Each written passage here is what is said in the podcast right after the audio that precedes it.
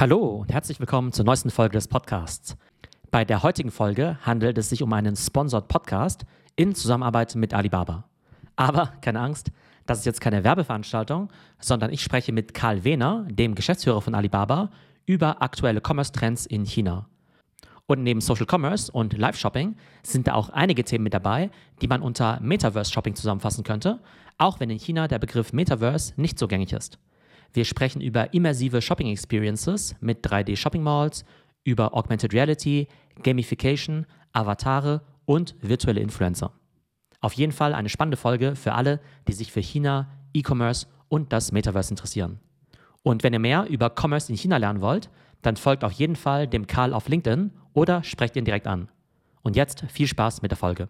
Heute geht es um Social Commerce und immersives Shopping in China. Und ihr wisst ja, in China sind sie uns beim Thema Next Generation Shopping ja immer um ein paar Monate oder vielleicht sogar Jahre voraus. Und für diese Themen habe ich heute auch den perfekten Gesprächspartner da, nämlich den Karl Wehner, den Geschäftsführer von Alibaba Germany. Ein paar von euch kennen den Karl vielleicht schon. Er war ja auch Gast auf der letzten Web3-Konferenz. Damals hat er eben auch schon über spannende, immersive Shopping-Technologien gesprochen, wie zum Beispiel Avatare, Metaverse. Wir werden nachher auch noch über dieses ganze Thema sprechen. Herzlich willkommen, Karl. Ja, grüß dich, Theo. Schön, dass ich wieder dabei sein darf. Klasse, dass du wieder mit dabei bist, Karl. Wir werden ja heute über das Double Eleven Event sprechen. Da wirst du ein Update geben, wie das Ganze so gelaufen ist, welche neuen Technologietrends da eben auch zum Einsatz kamen. Aber vielleicht für diejenigen, die dich noch nicht kennen, stell dich doch mal kurz vor. Ja, gerne. Mein Name ist Karl Wehner. Ich bin der Geschäftsführer der Alibaba Group, äh, verantwortlich für die Regionen Deutschland, Österreich, Schweiz, Zentralosteuropa und Türkei. Und äh, hier geht es darum, letztendlich die Geschäftseinheiten, die in diesen Regionen und Ländern operativ tätig sind, wie zum Beispiel Tmall, Tmall Global, also im Cross-Border E-Commerce, ob das Alibaba Cloud ist, ähm, jetzt neu Alibaba.com im B2B-Bereich, hier zusammenzuarbeiten und ähm, in der Region äh, zum einen den Händlern und Marken den Weg nach China so einfach wie nur möglich zu gestalten, also den chinesischen Endkunden zu adressieren, aber auch dann letztendlich ähm, Technologien, zum Beispiel von Alibaba Cloud oder im Wholesale-Bereich, im B2B-Bereich durch Alibaba.com, äh, hier in den lokalen Märkten anzubieten. Dann lass uns doch gleich mal über den Singles Day sprechen. Das kennen ja einige vielleicht schon. Das findet ja immer am 11.11. .11. statt, beziehungsweise auch in den Tagen davor. Und das ist ja so traditionell das größte Shopping- oder E-Commerce-Festival der Welt sogar. Und ich glaube, die Leute auch außerhalb von China finden es aus zwei Gründen sehr spannend.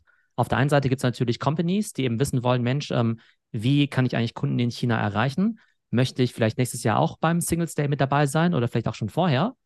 Und auf der anderen Seite gibt es auch ganz viele Leute, die vielleicht niemals in China irgendwas ähm, verkaufen wollen oder auch da gar nicht aktiv sind, aber eben verstehen wollen, Mensch, was sind eigentlich so die Next Generation Commerce Trends? Und da ist natürlich Double Eleven immer eine sehr gute Inspirationsquelle für alle, die einfach wissen wollen, in welche Richtung sich der E-Commerce so entwickeln wird. Wie lief denn dieses Jahr so? War das jetzt, ähm, würdest du sagen, so wie in den letzten Jahren oder würdest du sagen, da gab es sehr viele Neuheiten? Was ist so dein Fazit ein paar Tage nach dem 11.11.? .11.? Der 11.11., .11., also das Global Shopping äh, Festival der Alibaba Group, ist natürlich jedes Jahr ein Highlight. Es haben sich ein paar Sachen verändert. Äh, für mich ist das das äh, siebte äh, Double Eleven Festival, das ich mitmache. Insgesamt ist es das 14. Und das ist natürlich klar, dass ähm, im ersten Jahr äh, 2009 es äh, anders lief als äh, in diesem Jahr. Was in diesem Jahr letztendlich besonders war, ist äh, nicht unbedingt der Blick ausschließlich auf ähm, Rabatte und äh, Umsatz, sondern tatsächlich auch auf Kundenloyalität, ähm, auf immersive Technologien, weiß ich ja, ist dein Steckenpferd und Nachhaltigkeitsthemen spielten da eine übergeordnete Rolle. Es war für uns, ich würde auch sagen, von der technischen Seite das anspruchsvollste, weil jedes Jahr letztendlich kommen mehr Kunden dazu. Wir sind ja in China, ähm, was aktive Endkunden angeht, äh, des Alibaba-Ökosystems, liegen wir jetzt bei einer Milliarde. Ja, das war natürlich vor sechs Jahren, als ich angefangen habe, nicht so. Und insofern haben sich natürlich die Ansprüche und die Nachfrage und der Umgang mit Technologie dahingehend natürlich auch verändert. Tja, also wenn man sich überlegt, wie das äh, losging und wie das heute aussieht, wir sind heute bei 290.000 Marken und Händler, die mitgewirkt haben. Muss man sich irgendwie so ein bisschen auf der Zunge zergehen lassen. Das ist schon eine beachtliche Zahl aus 90 Ländern und Regionen. Und über 7000 Produktkategorien wurden da bedient. Also das ist schon ein, ein, äh, ein sehr großes Unterfangen, um das letztendlich technologisch und digital umzusetzen, ist immer wieder eine Herausforderung für uns. Vielleicht für unsere Zuhörer, die sich jetzt mit dem Singles Day jetzt nicht so gut auskennen. Wie muss man sich das denn grundsätzlich vorstellen? Also ist das jetzt sehr analog zu dem Black Friday, den wir jetzt hier kennen? Du hast ja vorhin eben auch schon Rabatte genannt. Oder hat es dann tatsächlich noch mehr so einen, ja, ich sag mal, äh, Feiertagscharakter? Und wie sind da eigentlich auch die Erwartungen der Endkunden? Also ist es für die einfach ein, ich sag mal, so ein Fest, naja, nicht wie Weihnachten, aber das halt einfach sagen, ja, das kommt halt und das ist halt so wie jedes Jahr? Oder erwarten Sie da eben auch immer eine gewisse Art von Innovation und haben schon eine gewisse, ja, äh, gespannte Erwartungshaltung? Also vergleichbar mit äh, dem äh, Cyber Monday und Black Friday ist es nicht, also weil es letztendlich bei Weitem diese, diese Shopping-Festivals ähm, übersteigt. Ein Punkt, ja, wie gehen Kunden damit um und wie gehen chinesische Kundinnen und Endkunden damit um, das ist ein ganz wichtiger. Chinesische Endkunden sind äh, technologisch versiert, digital affin, die suchen nach den neuen Trends und den äh, neuen Shopping-Erlebnissen. Und da gibt es natürlich einen Anspruch, der, äh, äh, der an uns herangetragen wird und äh, mit dem wir auch umgehen und umgehen müssen. Das heißt, wir sind da gefordert, auf der technologischen Seite immer was Neues und was Innovatives zu zeigen. So wie ich es verstanden habe, geht es ja beim Singles Day ja auch irgendwo um Entertainment. Also wenn ich mir jetzt mal so ein Black Friday bei Amazon jetzt vorstelle, also ich bin da jetzt nie so aktiv mit dabei, aber gefühlt ist halt einfach nur ein bisschen günstiger. Und es läuft dann halt irgendwie x Stunden lang und dann kann ich halt irgendwie, weiß nicht, 24 Stunden lang günstiger meinen Fernseher für 100 Euro billiger kaufen oder sowas. Bei euch geht es ja nochmal um deutlich mehr. Also ich habe es immer so verstanden, dass es da Konzerte gibt, Livestreams, also was ist so das Ganze drumherum, was das Ganze dann eben auch zu einem Erlebnis macht, zu einem Ereignis und eben nicht nur zu einer Rabattschlacht. Also letztendlich, wenn man sich die vergangenen Jahre anguckt, gab es Gala-Shows, da gab es letztendlich Celebrities, die was gemacht haben. Das hat sich alles ein bisschen in die Richtung Livestreaming manövriert. Also da geht es um die jeweiligen Stars und die Key Opinion Leaders, die äh, Influencer, die da eine Rolle spielen und Produkte vorstellen, aber auch für Entertainment sorgen. Entertainment aber auch auf der technologischen Ebene, weil es letztendlich diese sogenannten virtuellen Influencer auch gibt. Ja, also ähm, Double Eleven ist ein Feiertag ein, äh, und keine Rabattschlacht mehr. Ja, das war es aber schon in den vergangenen Jahren nicht. Jetzt ist es aber so, dass ähm, wenn man makroökonomisch anguckt, was auf der Welt passiert, ja, da geht es allen Unternehmen letztendlich, was Kundenverhalten angeht, sehr ähnlich. Und wir sind da eigentlich ganz begeistert, dass wir im, im Double Eleven doch tatsächlich ähnliche Ergebnisse wie letztes Jahr erreichen konnten. Ich meine, letztes Jahr wenn man sich die US-Dollar-Anzahl anschaut, waren das 85 Milliarden US-Dollar, die in diesem Shopping-Festival umgesetzt wurden. Und äh, dahingehend ähm, muss man natürlich auch sehen, was da auf diesen jeweiligen Etappen passiert. Also es gibt ein Pre-Warming, es gibt äh, Deals, die angekündigt werden, es gibt letztendlich äh, Influencer, die sagen, an dem und dem Tag mache ich etwas. Und so erstreckt sich das über mehrere Tage hinweg. Und du hast ja gesagt, du bist schon seit ein paar Jahren da auch mit dabei, aber wie lange gibt es das Event eigentlich schon und wie ist es ganz eigentlich entstanden? Der erste äh, Singles Day, also Double Eleven Global Shopping Festival, fing bei Alibaba 2009 an. Die Idee ist 1993 schon entstanden und zwar als äh, Anti-Valentinstag. Ja. Da ging es darum, dass letztendlich Studenten, die ein Single-Dasein äh, fristen, sich überlegt haben, Mensch, zum Valentinstag äh, beschenkt man sich und äh, wir als Singles, was machen wir denn da? Und dann haben die angefangen, sich äh, gegenseitig als Singles zu beschenken. Und das, das ist so diese, äh, der Tenor, der da aufgegriffen wurde 2009. Und jetzt musst du dir mal vorstellen, 2009 waren das nur 27 Marken, die mitgemacht haben. Und im diesjährigen Shopping Festival waren es 290.000 Marken und Händler. Also das äh, hat schon Dimensionen jetzt eingenommen, die ähm, das, was in den Anfängen war, äh, ziemlich in den Schatten stellt. Und auf welchen Plattformen findet das Ganze dann statt? Ist das dann eben eine große Plattform, auf der dann eben auch diese ganzen Streams laufen, auf der es diese ganzen Angebote gibt? Oder sind es mehrere gleichzeitig aus eurem, ähm, ich sag mal, Alibaba-Imperium? Ja, ich würde es eher ein Ökosystem nennen. Natürlich ist es so, dass, äh, äh die, dass nicht alles auf einer Plattform stattfinden kann ähm, weil es für verschiedene Interessen oder Kundengruppen verschiedene ähm, äh, äh, Ziel- oder Destinationen gibt für die jeweiligen Plattformen. Also zum Beispiel für die Konsumentinnen und Konsumenten, die Interesse an Importprodukten äh, haben, direkt zum Beispiel aus Deutschland geschickt, äh, Made in Germany, äh, hohes Qualitätssiegel nach wie vor.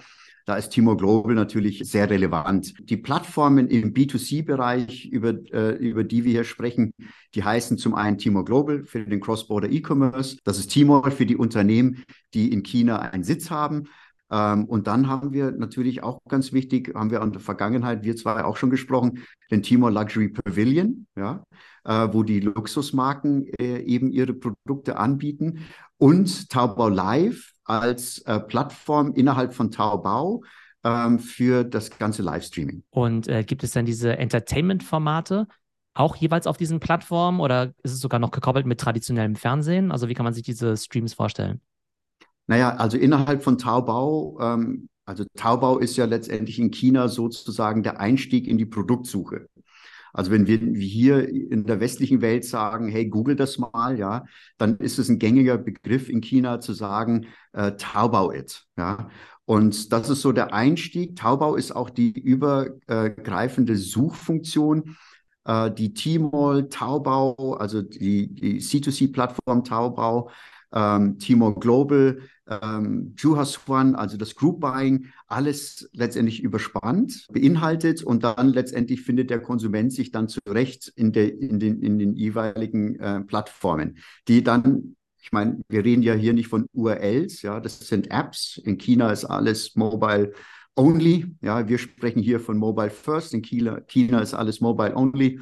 Und das sind in den verschiedenen Anwendungen, äh, kann man von der einen zur anderen kommen die Fun-Applikationen ähm, ja, und Features, die leben innerhalb dieser jeweiligen Apps. Ja.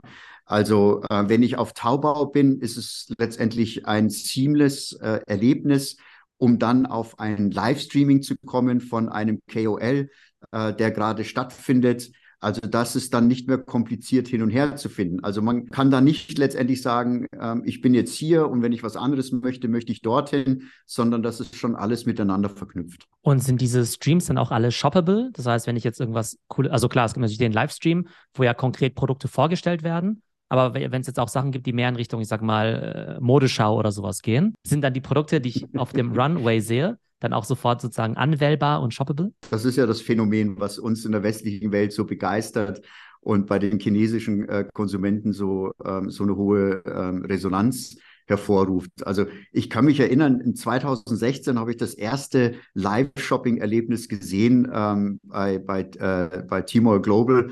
Und das waren internationale Marken, die da ihre Produkte vorgestellt haben.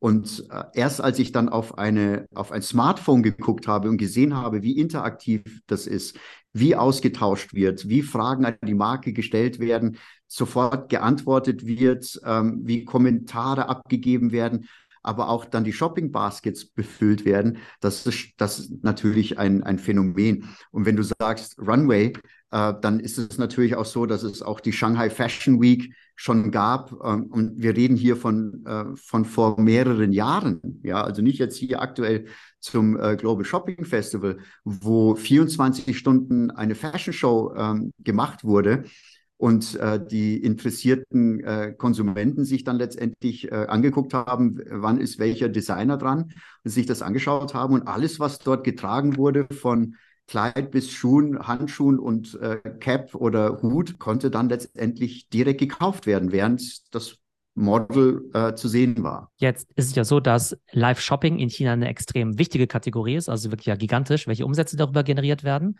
schon seit Jahren. Im Westen steckt es ja noch so ein bisschen in den Kinderschuhen. Und da stelle ich mir immer die Frage, liegt es eigentlich daran, dass der westliche oder deutsche Konsument halt auch einfach ein bisschen anders tickt und vielleicht da nicht genauso mitzieht? Oder wird es in China einfach viel besser gemacht. Also ich sag mal, sowohl vom Entertainment her, vom Content, von der Gamification, vielleicht auch von den Angeboten. Und das ist, ähm, dass man dann eben schon sagen könnte, naja, ähm, vielleicht steckt es auch in den Kinderschuhen, aber wenn man es mal anders oder besser machen würde, dann wird es auch noch viel besser funktionieren. Also was meinst du, was ist da der größere Unterschied? Der Konsument und seine Mentalität oder die Art und Weise, wie diese Streams in Deutschland versus in China produziert werden? Also ich glaube, das hat einfach auch äh, eine historische Gegebenheit. Wenn man sich den chinesischen Konsumenten anguckt, dann wurden Desktop und Laptop einfach übersprungen. Ja, ich habe es ähm, vorhin schon mal erwähnt. Ähm, in China ist das so, das heißt Mobile Only. Wenn ich mit meinem Laptop äh, äh, zu einem Kollegen in, in Hangzhou gehe und sage, guck mal, auf dieser Markenseite sieht aber seltsam aus, dann guckt er mich an, als wäre ich von einem anderen Stern und sagt, äh, was willst du überhaupt? Ja, also hier, guck mal auf, auf die App, da sieht alles super aus und äh, die Features sind da viel umfangreicher. Also das ist ähm, einfach historisch sicherlich äh, äh, gibt es eine ganz starke Dynamik. Und dann natürlich auch, in welcher Art und Weise, ja, in welcher Art und Weise äh, der Zugang zu technologischer Innovation im Handel vorhanden ist. Also wir haben letztendlich in China sehr viele Menschen, die technologisch versiert sind, äh, Interesse haben, äh, digitalen neuen Features, was äh, äh, Konsum und ähm, das Entdecken neuer Produkte angeht. Und äh, Gamification ist natürlich ein ganz wichtiger Part. Also in, das heißt ja letztendlich, oder Entertainment. Das heißt ja Retailtainment bei uns, ähm, ähm, anstatt Entertainment und Retail. Also das verschmilzt alles in einem. Und so eine App wie Taubau, wenn man die äh, mal sich anguckt, dann ist alles bunt und es blinkt alles. Und es geht nicht nur darum, letztendlich den, diesen Einkaufsbutton zu drücken, um äh, die Dinge des täglichen Bedarfs äh, ähm, einzukaufen, sondern es geht um äh, neue Sachen entdecken, äh, Fragen stellen, sich austauschen und, ähm, und eben diese neuen technologischen äh, Features zu verwenden. Jetzt stelle ich mir aber gerade vor, nehmen wir mal an, ich bin jetzt ein, so ein mittelgroßer Modeproduzent aus Bayern und mache qualitativ super Sachen, aber jetzt ist vielleicht Entertainment und Livestreaming jetzt nicht unbedingt meine Stärke. Ich möchte jetzt aber eben auch über den Singles Day natürlich neue Zielgruppen auch in China dann eben erreichen. Wie kann ich mir das dann vorstellen? Also gibt es dann bei euch eine Livestreaming-Schulung, wo ich eben sowas lerne? Lerne ich dann, wie man solche Sachen gamified? Also wie schafft es, sagen wir mal, ein Produzent, dessen Kernkompetenz natürlich halt in der Produktion liegt, eben den Sprung zu einem Verkäufer, der eben einfach nicht nur Bilder und Produktdaten irgendwie listet, sondern das Ganze eben auch in einer ansprechenden Form machen möchte. Also wir stellen die digitale Infrastruktur zur Verfügung. Ja, das ist, also wir sind ein Enabler mit unseren Plattformen. Wenn eine Marke oder ein Hersteller mit uns zusammenarbeitet, den Weg nach China geht, dann ähm, ist es schon wichtig, da einen Umsetzungspartner zu finden. Da gibt es Zehntausende, die sich dafür anbieten, in verschiedenen Kategorien da ähm, letztendlich zur Seite als Wegbegleiter zu stehen und dann eben auch den chinesischen äh, Kunden richtig ansprechen zu können. Das geht ja schon auch los mit zum Beispiel Kundenservice. Also wenn ich jetzt Anfragen beantworten wollen würde, wie ich das hier in der westlichen Welt oder in Deutschland mache, dann wird das in China einfach nicht, ähm, äh, ja, da, das wäre zu langsam. ähm, da wird erwartet, dass wenn man eine Frage stellt, wenn man abends um 20 Uhr nach dem Essen irgendwie sich auf äh, Taubau befindet und eine Frage stellt, dann will man halt in fünf Sekunden eine Antwort haben und nicht irgendwie innerhalb von 24 Stunden eine E-Mail beantwortet bekommen, sondern man ist da ja im, im Live-Chat. Das heißt, die Umsetzungspartner sind ganz wichtig. Da helfen wir, ja, ähm, den richtigen zu finden. Da machen wir Vorschläge. Aber ähm, wenn man sich einen neuen Markt erschließen möchte und der heißt China und der hat ein, äh, eine Konsumentin und einen Konsumenten, der ganz anders ähm, in vielen Bereichen tickt, als man das aus dem hiesigen Markt kennt. Da ist es schon wichtig, da den, äh, den richtigen Umsetzungspartner, also eine Agentur zu haben, die sagt, ich mache Marketing für dich, ich, äh, ich mache die Produktbeschreibungen und ich sorge dafür, dass letztendlich die richtigen Marketingkanäle und auch die richtigen Influencer Schrägstrich KOLs dann äh, zur Verfügung stehen. Jetzt haben wir ja über verschiedene Komponenten des Shoppings eben gesprochen in China. Und ich glaube, wir sind jetzt insofern noch relativ traditionell geblieben, dass wir eben über KOLs gesprochen haben, über Social Media, natürlich auch über das Thema Live-Shopping. Ich sage in Anführungszeichen traditionell, weil auf deiner Seite sind es natürlich immer noch extrem relevante Themen, aber die gibt es ja auch schon seit ein paar Jahren. Jetzt, glaube ich, experimentiert ihr ja auch mit neuen Technologien herum, also was mehr in Richtung Immersion geht, auch 3D, Avatare und so weiter.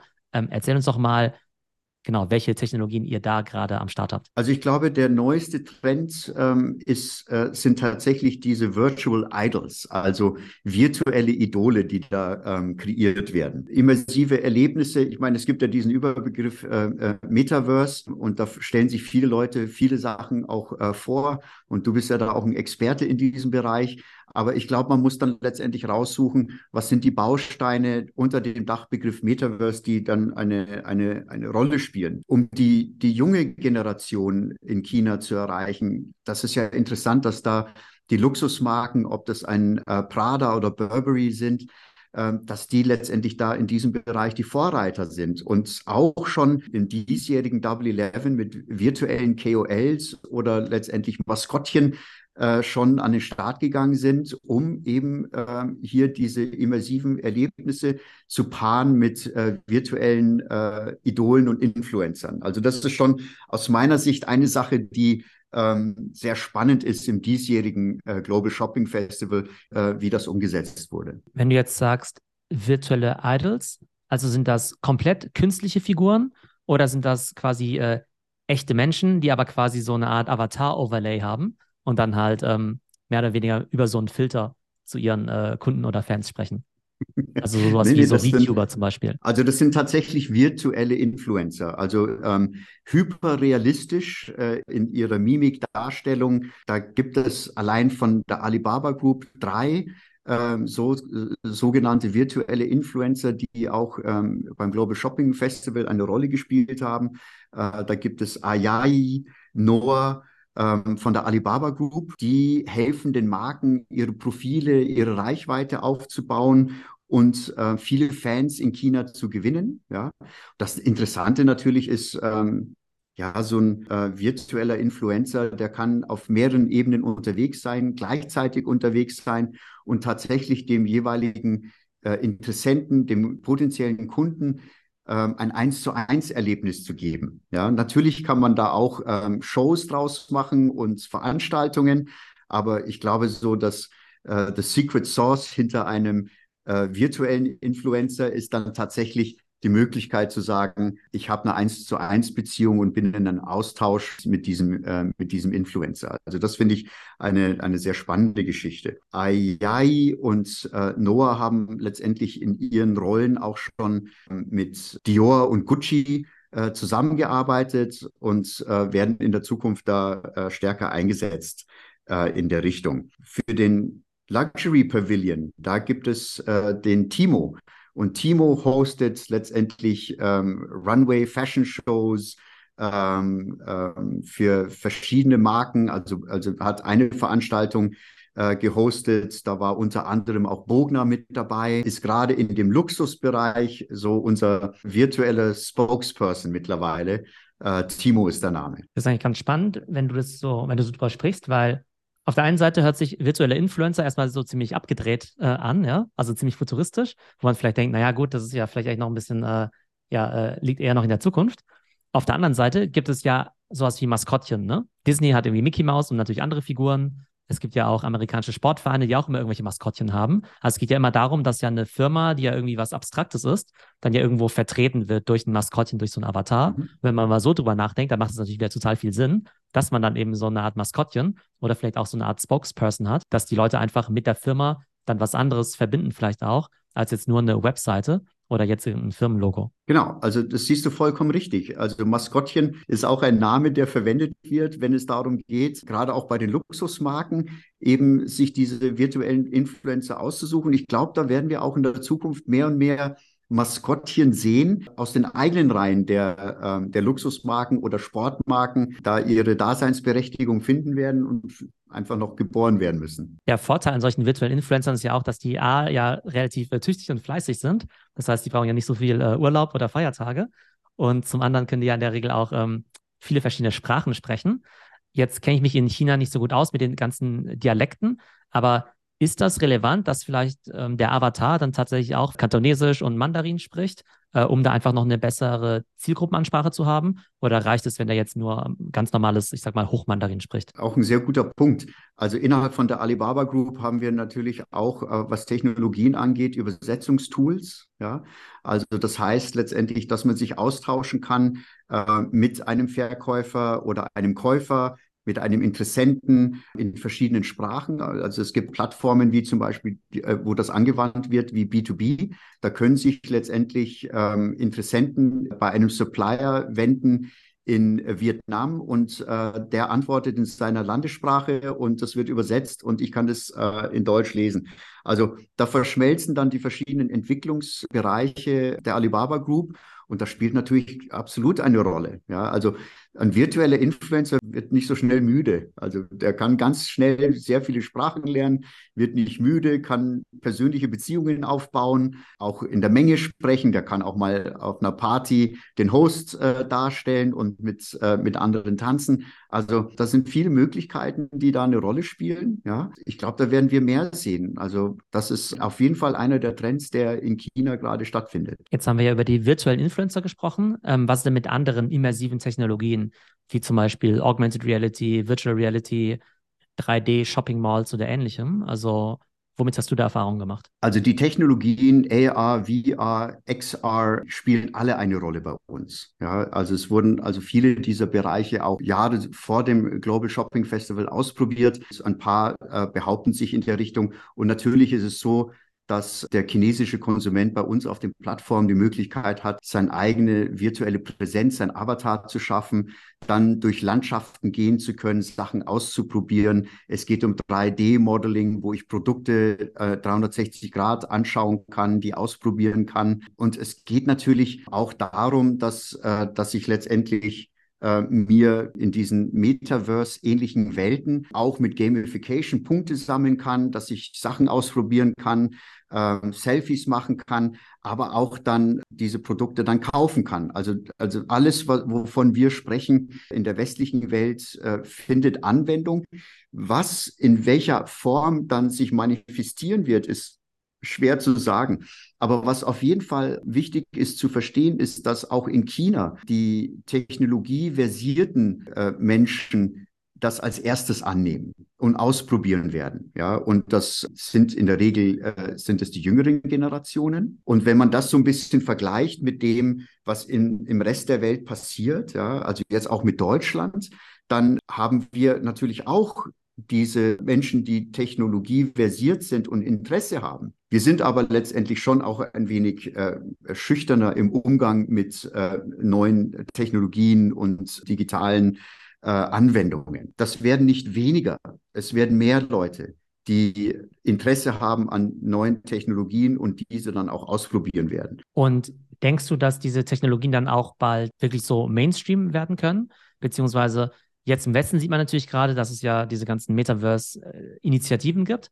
Und die sind natürlich oftmals durch Brands natürlich auch getrieben, die halt da so ein bisschen rumexperimentieren wollen aber diejenigen, die es am Anfang austesten, sind halt tatsächlich halt Early Adopter. Und die sind sich auch dessen bewusst, dass sie jetzt vielleicht in einer Metaverse-Experience sind. Mhm. Aber ich glaube, so richtig spannend und äh, massentauglich wird es ja nur dann, wenn die Kunden das irgendwann sehr, sehr selbstverständlich benutzen, genauso wie sie ein Handy benutzen und eben einfach sagen, hey, ist ja eigentlich ganz normal, dass es jetzt hier eine 3D-Landschaft gibt, wo ich eben shoppen gehe, weil es halt einfach spannender ist und die Leute eben nicht denken, oh cool, das ist jetzt was total äh, experimentelles. Also wo siehst du die Adoption dieser Technologien in China? Also ich glaube, das, was du sagst mit dem Handy, ist schon mal ein, ein guter Startpunkt. Wir haben letztendlich gesehen, dass gerade im Home, also im Living-Bereich, das Handy verwendet wird, um letztendlich ein Erlebnis zu schaffen, dass ich ein Sofa oder ein Regal oder ein Schreibtisch, ein Gegenstand, den ich mir im Möbelhaus angucke, dass ich den letztendlich äh, durch eine Augmented Reality in mein Wohnzimmer stellen kann, in meine Küche stellen kann,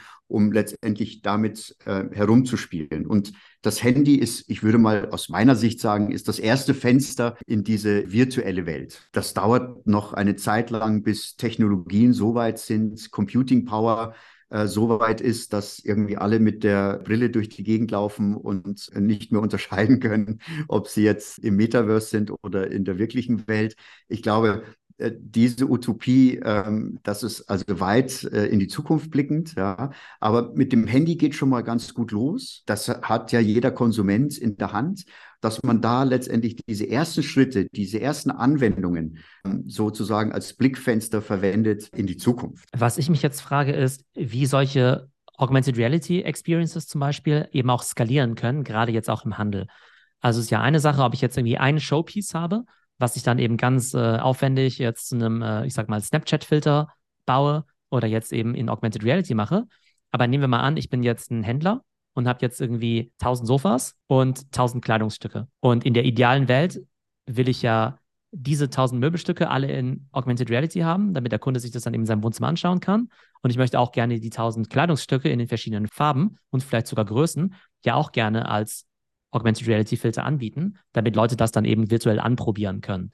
Und jetzt kommt ihr als Enabler natürlich ins Spiel. Also ist halt meine Frage, ich kenne die Antwort gar nicht, deshalb interessiert es mich immer auch. Normalerweise ist es ja so, dass die Unternehmen selbst für ihre Produktdaten, Bilder, Stammdaten und so weiter verantwortlich sind oder sie geben sie eben zu einem Dienstleister. Ne?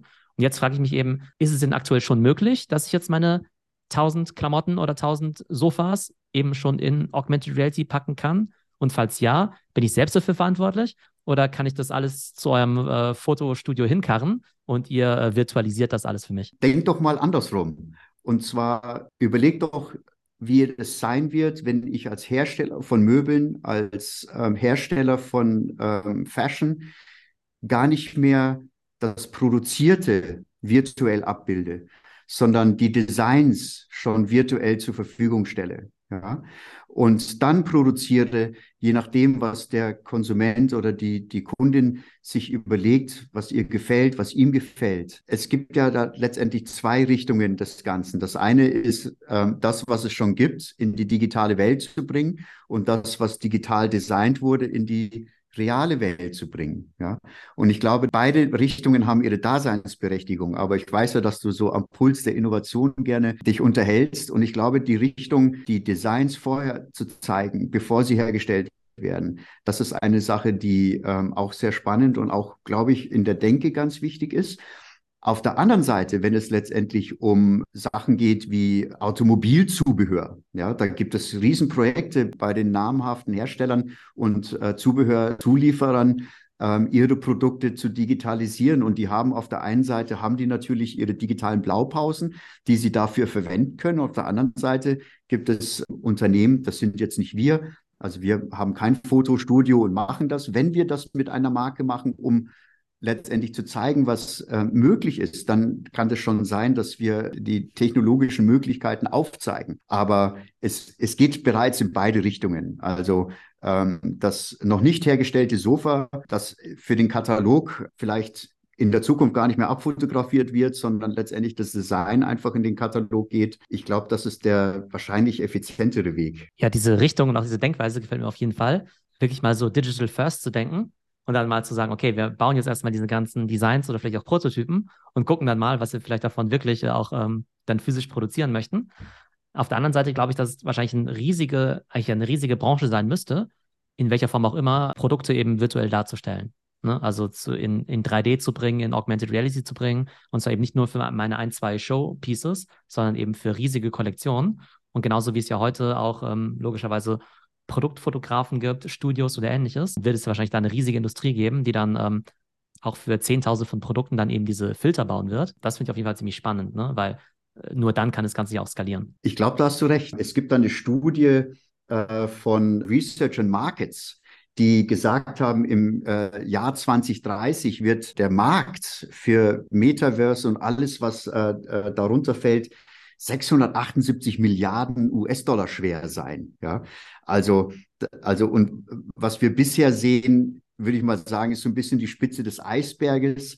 Was die Alibaba Group in China macht, ist natürlich durch eine Milliarde äh, interessierter und auch äh, digital und technologieaffiner äh, Kunden wird das vorangetrieben. Und in China gibt es natürlich diese Studios und diese Agenturen, die früher sogenannte Trade-Partner waren, Marketing-Partner, aber die dann auch in diese Richtung sich weiterentwickeln und da den Marken ja zur Seite stehen und die da mitbegleiten. Das geht nicht anders. Dann lass uns doch zum Schluss noch einen Blick in die Zukunft werfen. Du hast ja das Jahr 2030 schon angesprochen. Jetzt gibt es ja sehr viele verschiedene Möglichkeiten, eben dieses immersive Shopping möglich zu machen.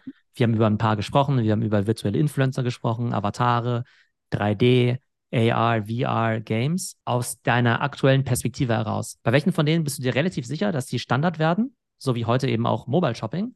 Und bei welchen denkst du, naja, die sind irgendwie so ganz nett, das macht irgendwie auch Spaß, aber dass es vielleicht eher immer so ein Nischenthema bleiben wird. Also ich glaube, die immersiven Technologien, die ähm, abbildbar sind mit den aktuellen technologisch zur Verfügung stehenden Endgeräten. Mann, das war jetzt aber ein langer Begriff. Ähm, ich glaube, dass die in der nächsten Zeit sich äh, sehr stark behaupten werden. Und da wieder der Blick äh, durch welches Gerät gucke ich. Da ist das Smartphone, glaube ich, schon auch ähm, ein Instrument, das da mit seinen Kapazitäten sehr fähig ist, hier auch technologisch etwas zu leisten. Der zweite Bereich, würde ich sagen, ist Livestreaming. Ja, ich glaube, dass letztendlich dieses äh, Livestreaming, so wie wir das jetzt auch bei Alibaba Group äh, sehen, mit äh, mit Influencern. Es gibt ja immer mehr Influencer. Also bei uns auf unseren Plattformen hat in den vergangenen zwölf Monaten gab es 500.000 weitere ähm, Live-Shopping-KOLs, die sich angemeldet haben und da produzieren, Content pro produzieren. Ja, also das ist gekommen, um zu bleiben. Ähm, inwieweit das dann mit virtuellen Influencern gepaart wird oder äh, mitbegleitet wird, das muss man natürlich sehen. Ähm, aber ich glaube, man sollte auf die Sachen gucken, die technologisch umsetzbar sind und skalierbar sind. Da würde ich mich erstmal fokussieren. Ich denke, es ist ja immer ganz wichtig, dass ähm, viele Leute Zugang zu diesen Technologien und Experiences haben. Dazu gehört natürlich einerseits der finanzielle, aber auch der technologische Zugang. Jetzt haben wir halt alle schon mal so ein Handy. Die werden auch immer leistungsfähiger. Also denke ich auch, dass eben alles in Richtung Content, Streaming, Influencer natürlich extrem wichtig sein wird. Und ich denke, was sich natürlich auf dem Handy sehr stark durchsetzen wird, ist alles, was in die Richtung von Augmented Reality oder natürlich eben auch Gaming geht. Und bei Virtual Reality, ich glaube, das ist eher noch ein Fragezeichen, weil da einfach diese Headsets ja tatsächlich noch sehr teuer sind und noch nicht so besonders weit verbreitet. Aber auf jeden Fall bin ich schon mal sehr gespannt, welche Innovation es da auch in Zukunft geben wird. Also vielen Dank, Karl, für die Einblicke. Einmal den Review auf den Singles Day und auch schon mal so ein bisschen ja, den Blick auf, auf den aktuellen State of the Art, was immersive Technologien angeht. Und da bin ich mir sicher, dass in Zukunft noch vieles mehr kommen wird. Ja, danke, Theo. Wie immer eine Freude, äh, sich mit dir auszutauschen. Danke, bis zum nächsten Mal. Ciao.